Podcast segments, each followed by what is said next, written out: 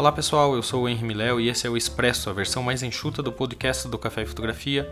Isso porque além do podcast tradicional onde eu, o André Rodrigues e o Hamilton Zambianchi batemos um papo sobre o universo da fotografia, existe esse daqui que, como todo bom Expresso, é mais curto. Além disso, essa é uma versão solo, então em cada episódio você vai estar na companhia de um apresentador, comentando sobre uma notícia, um tema ou uma novidade da fotografia. E o tema de hoje é a capa da revista Time. Então, para começar, eu vou primeiro ali pegar um cafezinho e já volto.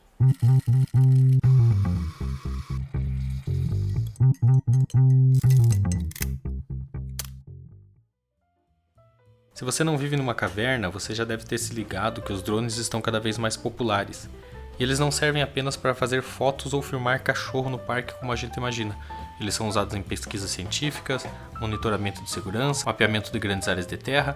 Até a Amazon usa drones em entregas de encomendas em algumas cidades americanas e mesmo a NASA já planeja enviar um drone para Marte para trabalhar em conjunto com as sondas, que são aqueles carrinhos que ficam andando à toa pelo planeta vermelho. Mas por que toda essa conversa sobre drone quando o tema é a capa da revista Time? Porque pela primeira vez a Time usou em sua capa uma foto feita com um drone. E daí você pode se perguntar novamente qual a novidade disso, já que muitas publicações importantes já usam foto de drone. New York Times, The Guardian, Le Monde, Folha de São Paulo, todo mundo usa imagens feitas com drone. Então, para entender um pouco melhor a importância disso, é preciso entender a importância da time no mundo da comunicação. Para vocês terem uma ideia, um dos primeiros compromissos de um presidente eleito nos Estados Unidos é posar para a capa da Time. E a gente, como fotógrafo, sempre fica com aquela curiosidade de saber quem é que vai fazer a imagem, qual linguagem vai usar, onde a foto vai ser feita, porque sempre tem aquele que a mais. Então, quando você diz que a Time vai usar isso ou aquilo na capa, isso realmente importa. Foi assim quando usaram uma foto feita com celular. Aliás, Fazendo um parênteses aqui, quem fotografou com o iPhone para a capa da Time foi uma brasileira. Foi a fotógrafa Luísa Dor, que usou o celular para fotografar 12 mulheres que marcaram histórias para uma reportagem especial da revista e o trabalho acabou virando um site especial e um livro. Eu vou deixar o link aqui na descrição para vocês conferirem. Terminando o parênteses e voltando para a capa com drone, vocês já podem imaginar que quando eu digo que foto de drone na capa, não é simplesmente uma foto feita por um drone e publicada na capa, uma foto com uma Mavic ou com um Phantom, não. Eles precisavam fazer algo realmente grande.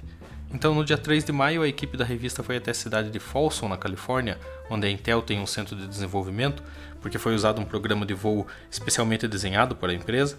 E em um belo fim de tarde, de céu limpo, eles colocaram no ar 958 drones desenhando o tradicional design da capa da revista.